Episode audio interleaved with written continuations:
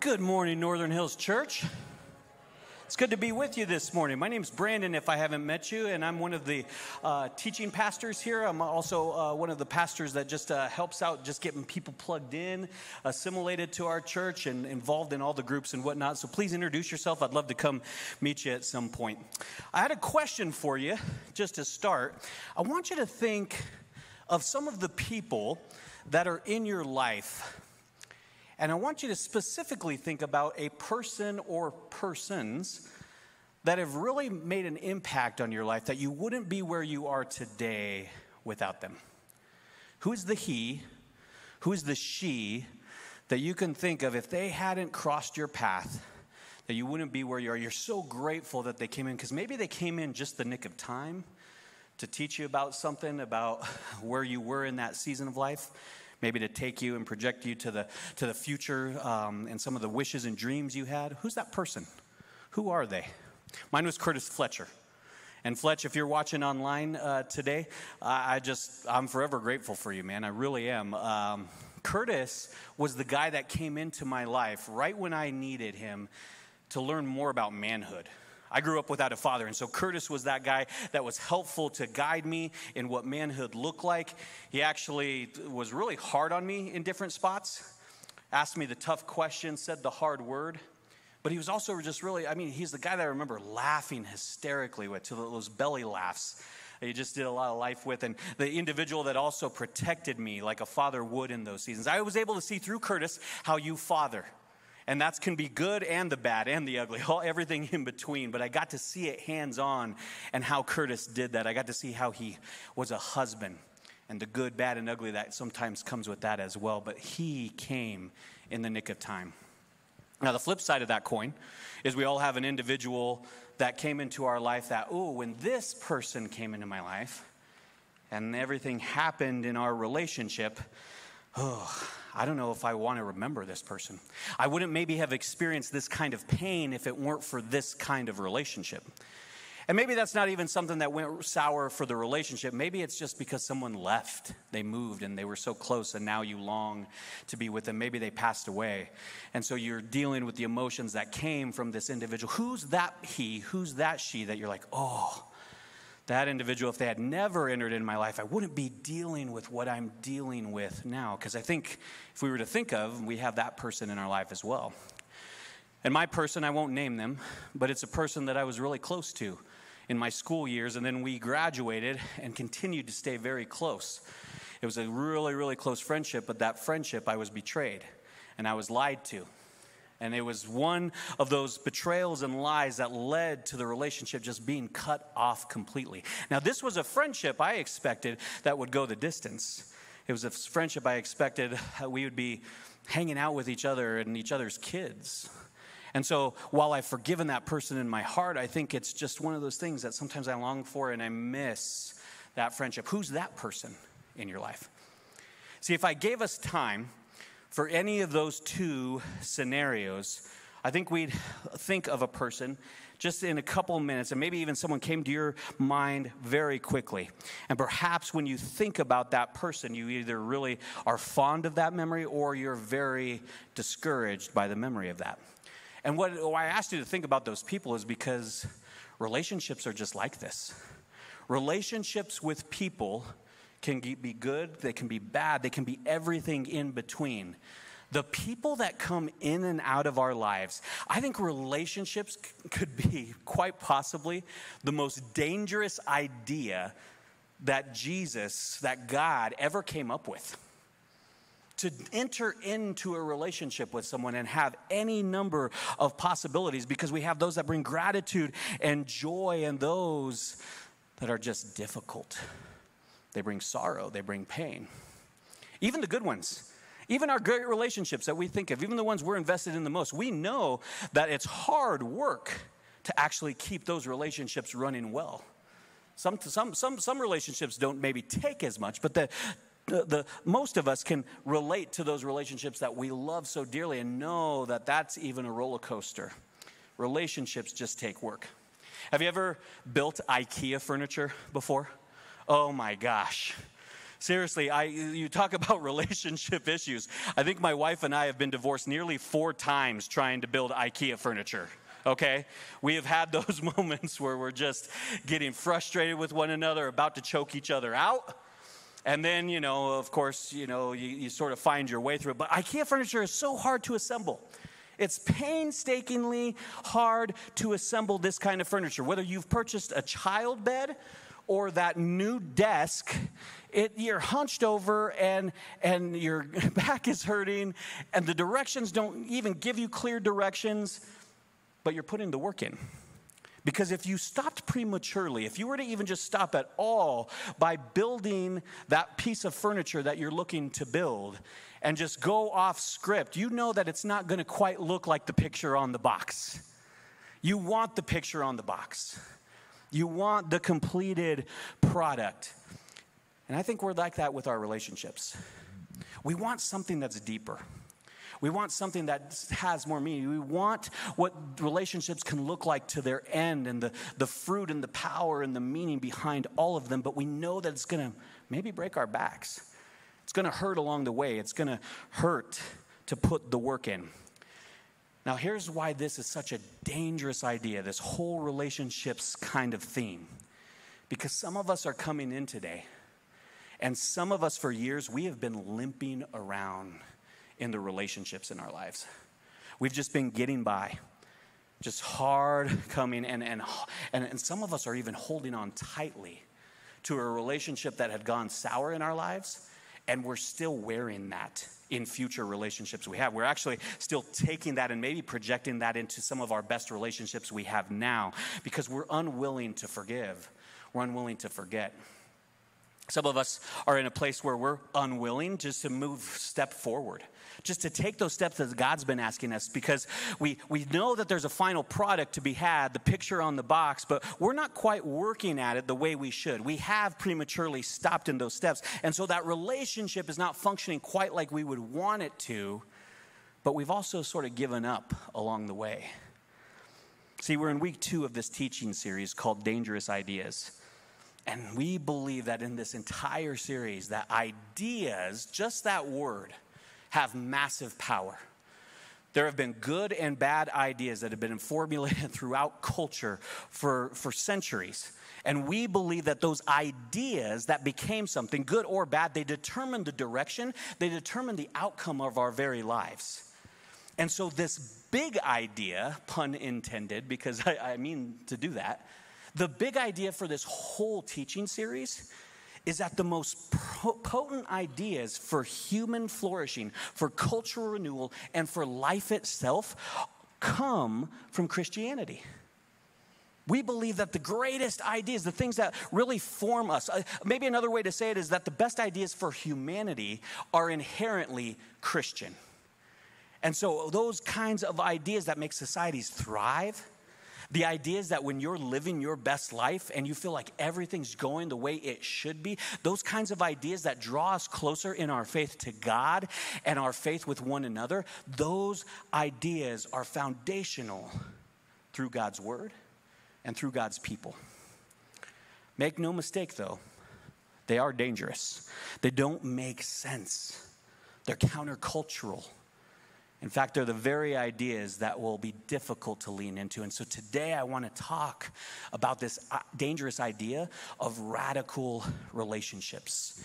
And I want to provide us a tool or two to or across the way so we can get this furniture built. And I hope that for everyone, this is sort of a universal kind of relationship message, okay? Some of us are married in the room, and it's going to benefit us. Some of us are single in this space or online watching, and, and it's going to benefit us. Or some of us watching online are in this room as well. We're still trying to define the relationship.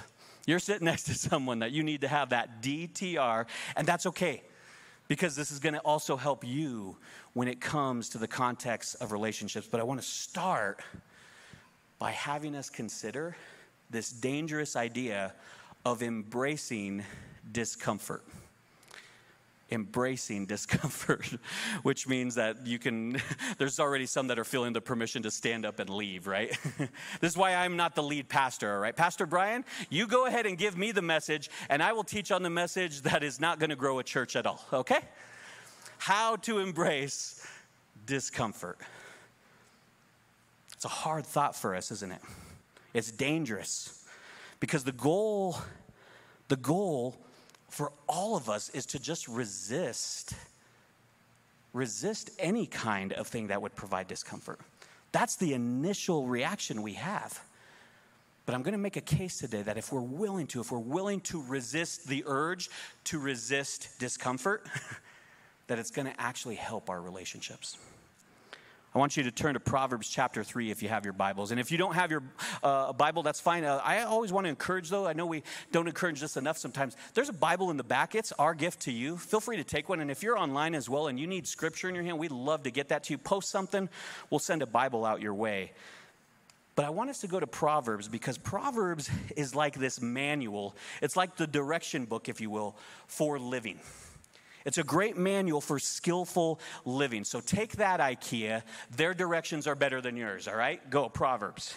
But this book is helpful in many ways because this book points us to things to apply and to understand to our lives with the myriad of difficulties that we face in life. That's the beauty about Proverbs. It speaks to the very thing that we're dealing with even today. And so in Proverbs chapter three, verse eleven, it says this, "My child, don't reject the Lord's discipline, and don't be upset when he corrects you." In other words, don't reject something that innately we want to reject. Discipline? Who in the room likes discipline? I don't think many of us like to hear that word because our natural inclination is to grind our teeth. This is a word that's closely associated with punishment, or self-control, even restraint. Those aren't nice words to us. And even the correcting thing, don't be upset when he corrects you. Well, we all love being corrected, don't we? No. So already our, our guttural instinct is like, hold on. Verse twelve, "For the Lord corrects those he loves, just as a father corrects a child in whom he delights." So catch this. To reject this discipline, to be upset by it, to hate it, to say that, no, my gut tells me no, this is how I feel we should be responding, to have all of those emotions that would come with this discomforting and these, dis, these dis, discomforting words, to reject that is to keep us from something that our good Father wants us to experience. And immediately, just through that proverb, I believe we learn, the manual is guiding us, that just because something feels unpleasant doesn't mean that it's automatically unprofitable. And I think that's true of our lives. Now, of course, we've all experienced something in here that's unpleasant. And we know that that unpleasant thing was something we probably never needed to experience. It was something we walk through and we don't really understand. But all I'm making the argument for is it doesn't need to be automatic. Our tendency would be to see that something that's unpleasant, get it out of here. And so we would miss out on this potentially opportunity, something that could actually help us. Being hard doesn't automatically make it bad. Isn't it interesting how friends has even just evolved and relationships have evolved over the years?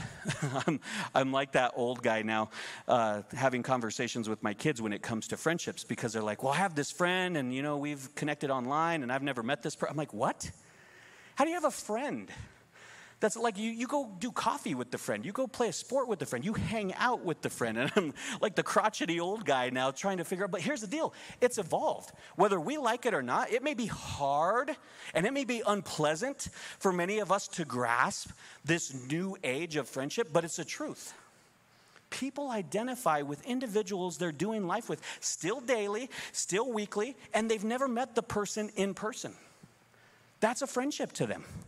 Somebody that posts something, and now they have a follower, and that follower comments on what they posted, and they just know this person by name, and they've connected with this individual. People that are getting on gaming systems, and they build this gaming campaign, and they build a crew of friendship. This is a way that we need to accept has a way of building friendships now. It's evolved, and it may be hard to accept. It may be even unpleasant to us, but is God absent from our technology? Is the God, the creator of the universe, not able to use those systems and those methods to build close relationships? And this is coming from a guy that doesn't even understand how to work his phone. Seriously, I need help all the time when it comes to technology. God's still present in that. But see, just because we can talk about things that are unpleasant and still be profitable in the context of relationships, I think it's bigger for us to consider this thought when it comes to our relationship with God, when it comes to this discipline as it's been talked about here in Proverbs. Because God correcting, God steering in our lives, God disciplining us and dealing with the things that we need to deal with, those things hurt. Those things can be unpleasant at times in our lives. And they're not fun to walk through. And we're taking some swats along the way. And that's why I love how he compares it. It's like this father correcting his son. Do you think that this was a moment where it was like, Dad, that was great. I would like some more of that in the morning, please. No, it's not your kid eating his favorite cereal here. The initial response detests that kind of stuff. It hates that kind of correction, that kind of discipline, something that good could be good ultimately. My daughter, she um, she's getting contacts this year, and she's going to start wearing contacts from the glasses. And so we went to the eye doctor. You ever experience where you sit down and you see the balloon far out, and it's going to do that poof thing that goes into your eye? But it's like that little shot of air, and you're sort of waiting for it, and it's this anticipation that's like, oh, it's just the worst, right? They ask you to open your eyes wide, don't blink, like as you're not going to blink, right? And then it does the poof thing, right? The poof thing just comes out of anywhere, or uh, nowhere. And so, now you may like the poof thing, and if you do, you probably like medieval torture as well, because sitting there, sitting there for what seems to be three days waiting for this poof thing, it's profitable for you. That's what the eye doctors tell us anyway, and we blindly believe them, so okay. But it's supposed to be good for the long-term health of your eyes, the what they're trying to examine, all those kinds of things. And so we sit there and we anticipate this and we wait for it, and as horrible as it is, it's going to be profitable in the end. The poof, poof is profitable. That's what it is when it comes to discipline too, though, even though we don't think about it upon initial things. See, discipline that God imposes on our life is profitable. And I think there's a couple reasons behind that. First, it's proof that he loves you. His discipline is proof that you belong to him. Because I want you to think about it for a moment. If a friend of yours and their child is down your house, and that child does something to your house, like breaks that real valuable thing that auntie whoever gave you, and you're like, oh no, I'm about to strangle this kid, but no, I can't because it's not my kid. You don't discipline that child. If you were to discipline that child, you go to jail. But instead, what you do is you allow the parents to discipline that child. If the neighbor kid was just over, you make the call, you send the text with the invoice, whatever it is. But you know that that parent's going to be doing the discipline. It's not your job to discipline them. And the beauty behind that thought is that there's proof in this scripture that we read in Proverbs that the authority is God's. And so when God disciplines, we need to re- just remember that he's doing that because he does love us as a good father. It's because he loves you, and that's a good response in what a father does. You belong to God, you're under his authority, and that's why he's able to discipline. My good father is the one that's able to discipline me. That's proof that I belong to him, and that's a good thought. The second thing why I think it's profitable is because it does lead us to the thing we maybe don't want initially, and just coming up with the word discipline. If many of us are feeling that we don't want that, that's not true. You want to be disciplined in all sorts of things. You don't want to go to work and have the reputation of the guy or gal that's not a hard worker. You want to be seen as a person that has discipline, that does their job, that does it well, that's effective in what they do. That's the kind of reputation you want. And so we, that's just the work example. We want this in all areas of our life. We want to be disciplined in our words. We want to be disciplined in the way we treat our bodies. We want to be disciplined in our habits and choices, the decisions we make. We all want to be disciplined. And think about it for a minute too. Take it beyond yourself. Think of the people you admire from afar. The individuals you're just in awe of. We celebrate these people all the time, the most disciplined of the disciplined in their fields, and how we celebrate them. The master violinist, the master dancer, the master quarterback in the N F L, right? I mean, truly, truly. I, you knew I was going to go there. I mean, it's football season. It's sort of early, right? But here's the deal. Here's the deal. We all want to be disciplined people. We respect the results that come out of discipline. So how do you have to be disciplined? You've got to get disciplined. That's going to be part of it. And no one wants it. We detest it when it happens. The result of it, the result of us even fighting against it, not leaning into that, can end us putting us in a place that we even don't want to go to deep down inside of our hearts and souls. We don't even want to really go there. Something being hard doesn't automatically make it bad. So it brings me to this dangerous idea of relationships, because your relationships are hard. My relationships are hard. The ones with the coworker, the ones with the in-law, the ones with a spouse.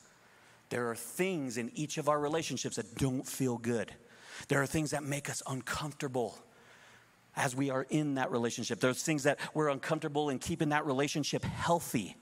And so our unwillingness to embrace discomfort keeps that relationship from being the very thing it could be. This healthy, this vibrant, this worthwhile and fruitful relationship that it could become. See, many of us, we're familiar with the new command that Jesus gave his disciples. There's a command that Jesus gave his disciples as he's ready to launch on really their new thinking of what relationships should look like now. This is the new thing I'm up to, the new covenant we live under, and this is what I want you to do with relationships moving forward. So it's highlighting that the disciples' faith will point people towards, hey, that's a disciple of Jesus Christ. It'll point people even to Christ.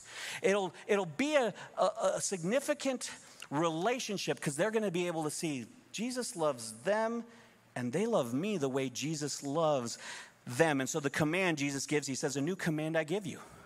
Love one another.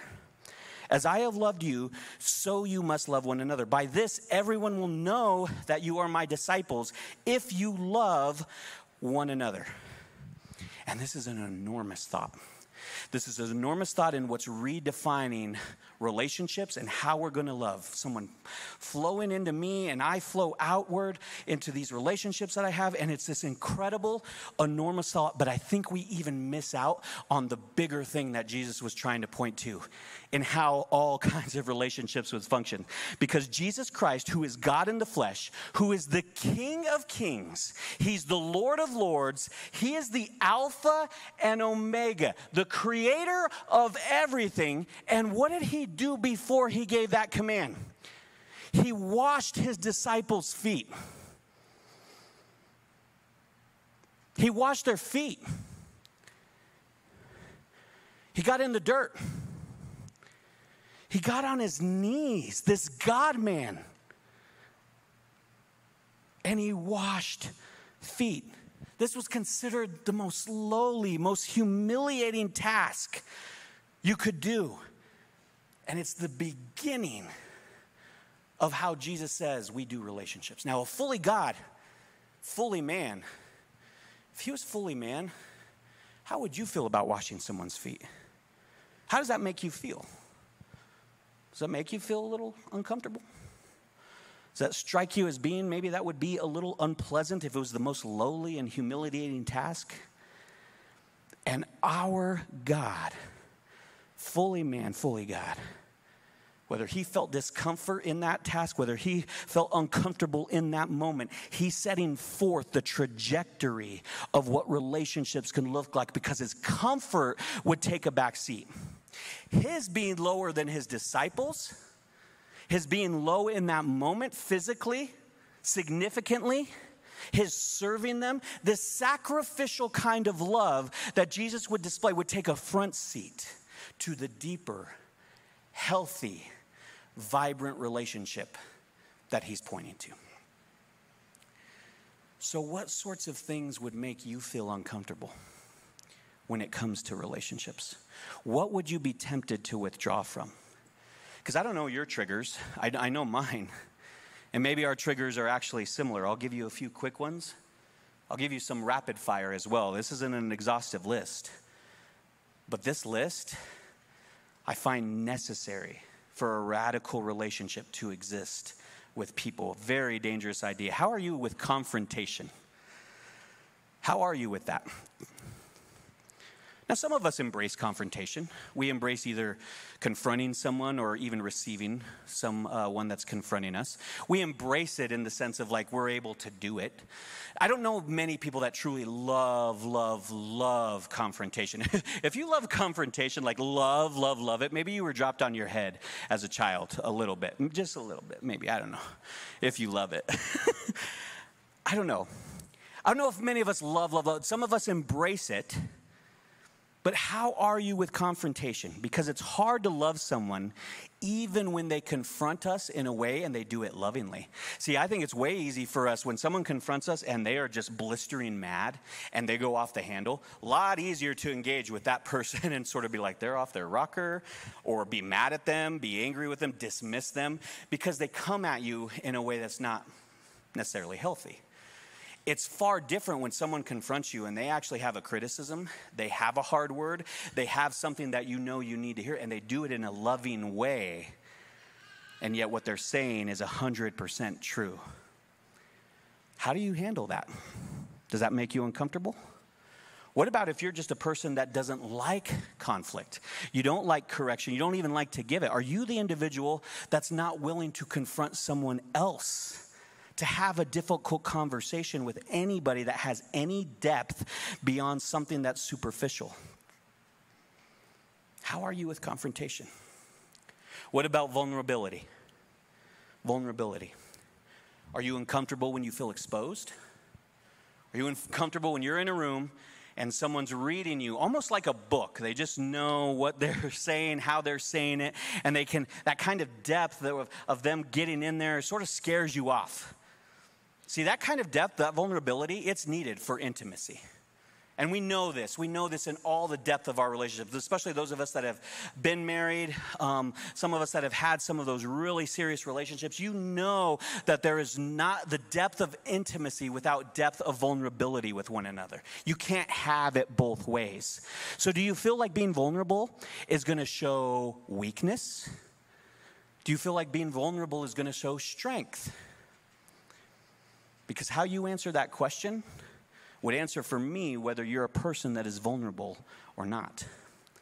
What about when it comes to other things that make you feel uncomfortable when it comes to relationships? Just rapid fire now. What about being caught off guard and surprised?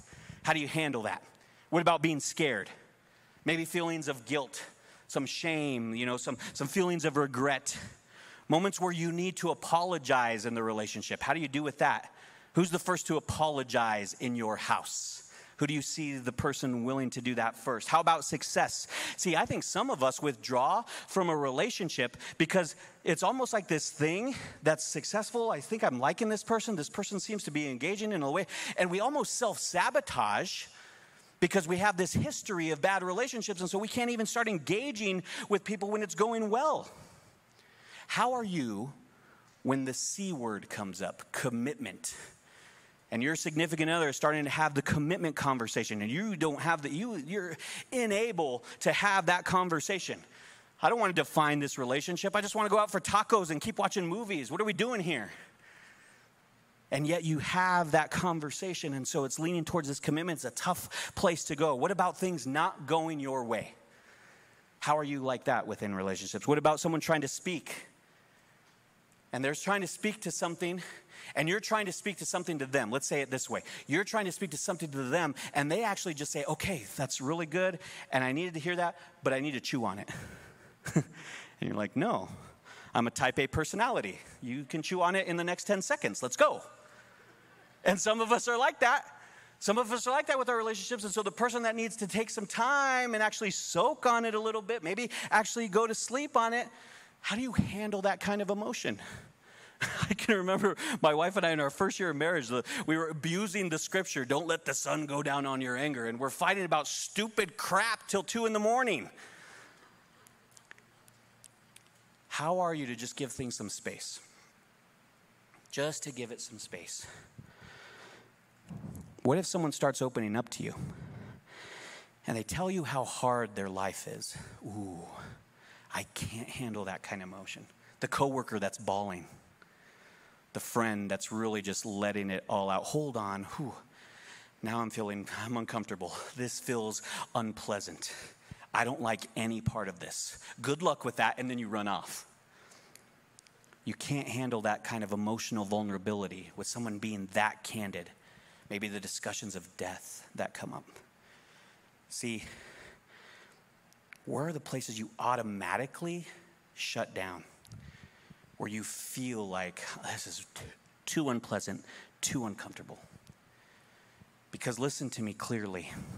The award for avoiding that kind of pain, it's going to mean that you remain the same.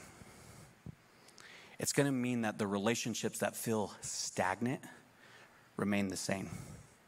If that's all you want, that's great. But if you want to grow and if you want to have something different, if you want to have relationships that mature, relationships that have the opportunity to transform you and transform another person. If you want to be the source of joy in a relationship, which I think if we think about, we all want to be a blessing to the people around us. We want to be a blessing to that coworker or that waitress or that person at church. And we want to be intentional to move from here to there because we know that leaning in and doing life and making those uncomfortable choices, that it's going to do something. We've seen proof of that in another person's life if you haven't seen it in your own. And by the way, this has been a Christian assumption for all of Christianity, that we would enter in and that we would exist in someone else's world because the early church did a really good job of providing for one another.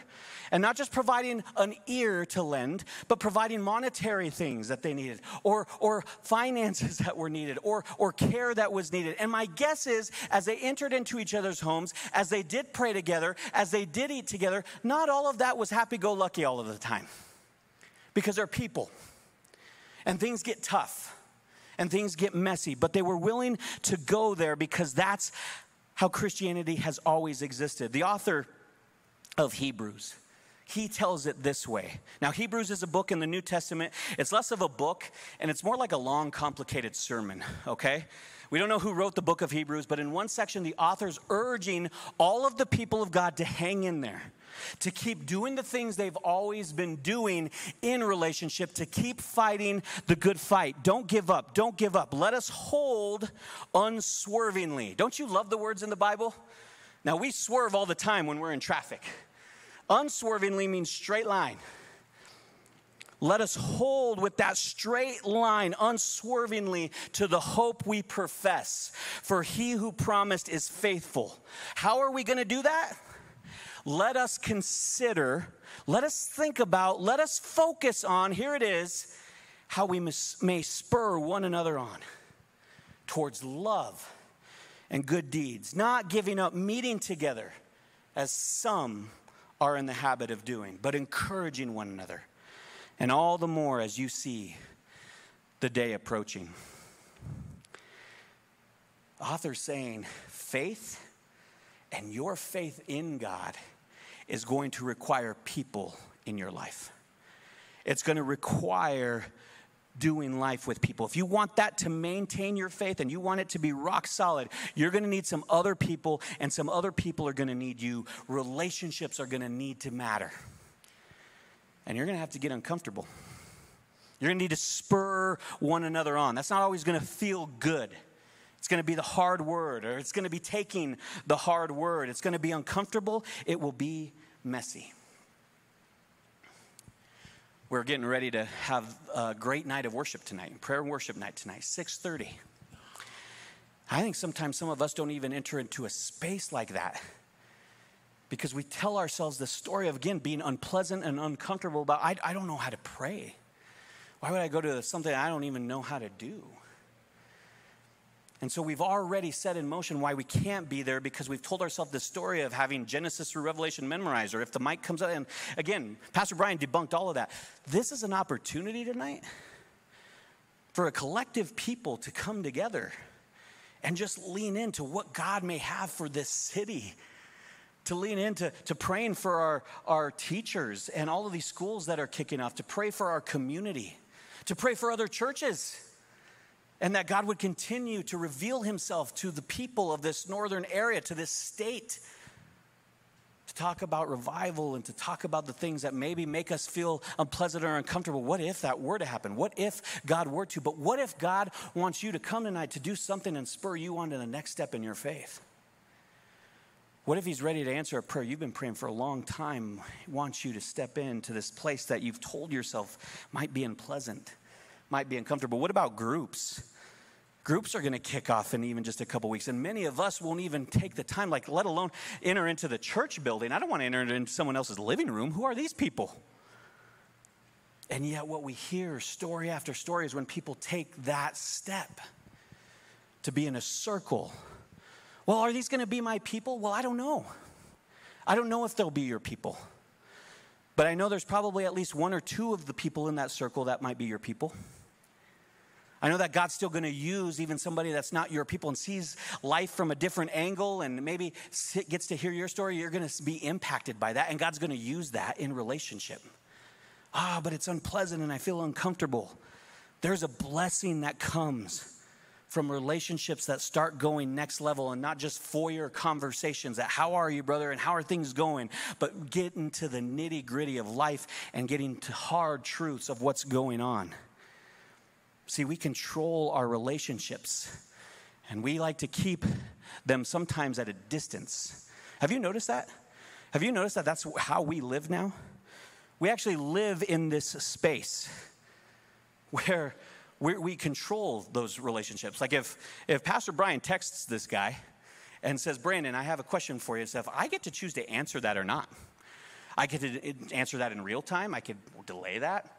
I control the factor of how I want that conversation or that relationship to go. If Solon, I, I was t- talking this about first, if Solon has cats, which he does have cats, and he posts about his dumb cats, let's say, okay? I called your cats dumb, Solon.